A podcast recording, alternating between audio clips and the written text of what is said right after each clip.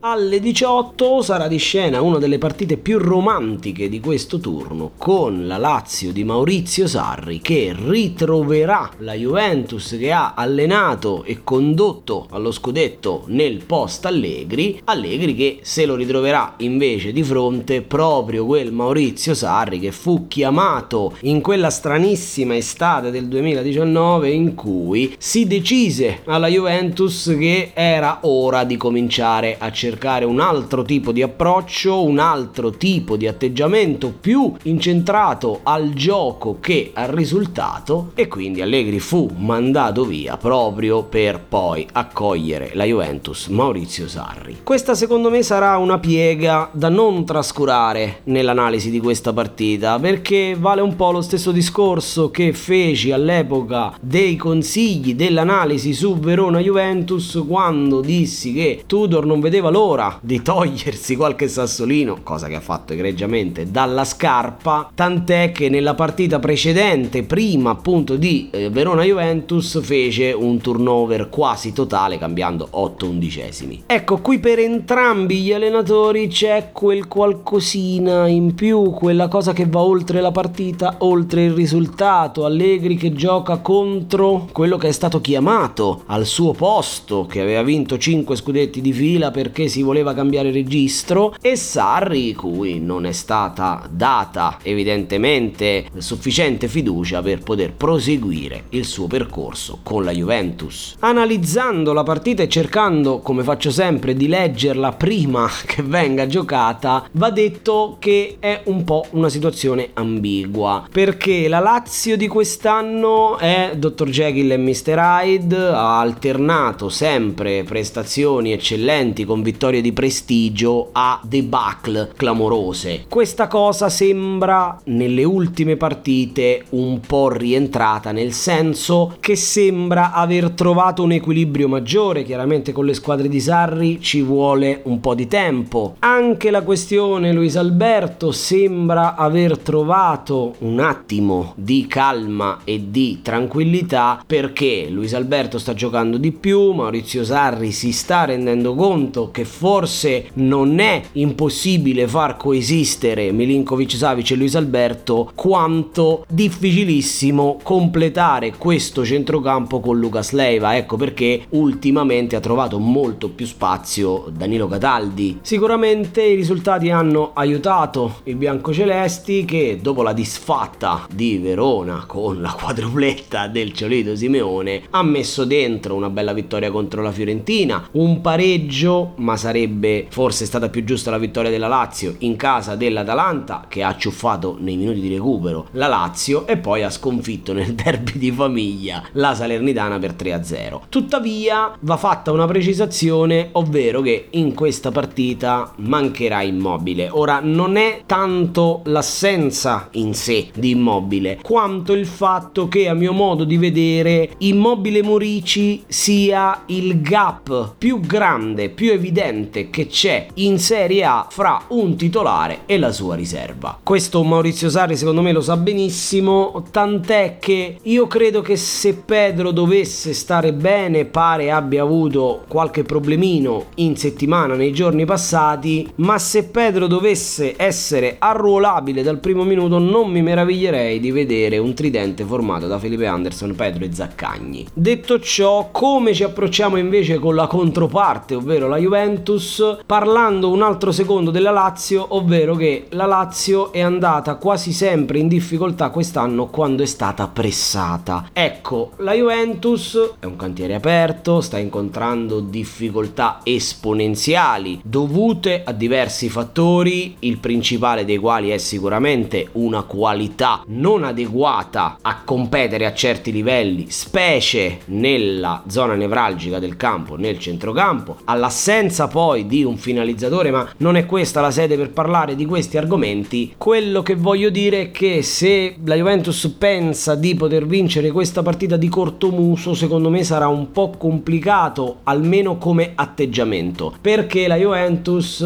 pressa pochissimo, lo fa nella fase iniziale della gara in maniera spesso confusa per poi perdersi nel corso dei 90 minuti e alleggerire la pressione. Ecco, se la Juventus Juventus farà l'errore di non pressare la Lazio, secondo me non finirà benissimo per i bianconeri, che però, viste le assenze e visto comunque il cantiere della Lazio, potrebbe approfittare se inizia però a far vedere qualcosina in più. Io, dovendo dare dei nomi, parto naturalmente dal calciatore sconsigliato che gioca nella Juventus ed è il terzino sinistro Alexandro, un calciatore, il terzino brasiliano della Juventus che non è particolarmente amato dai tifosi perché dopo un anno iniziale abbastanza buono si è poi completamente perso e mai più ritrovato, mai più ritornato ai livelli della primissima stagione fatta vedere in bianconero. Non solo a causa degli infortuni e delle assenze e anche della rosa un po' corta, spesso sta tirando la carretta, nel senso che eh, quest'anno le ha giocate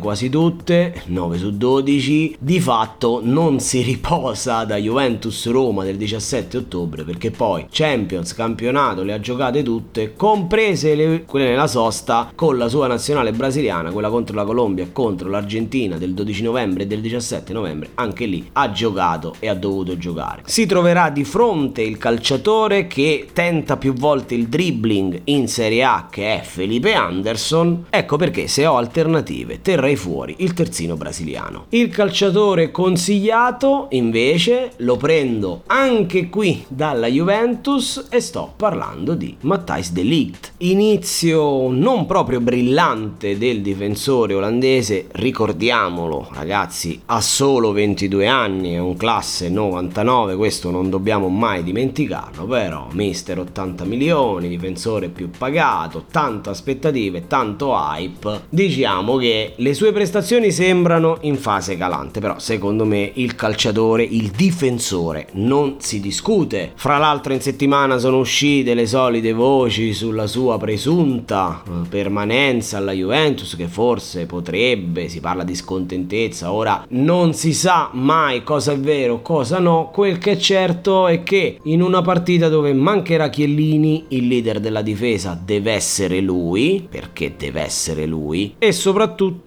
in una squadra che non avrà il suo pezzo pregiato, ovvero il centravanti Ciro Immobile, è importante che lui giochi bene e che dia un segnale chiaro alla squadra, a se stesso e perché no, a tutti i suoi detrattori che secondo me forse dovrebbero cambiare mestiere. Magari perché no, in questa partita potrebbe, oltre ad una buona prestazione, regalarci, noi fantallenatori, qualche gioia sotto porta su calcio d'angolo.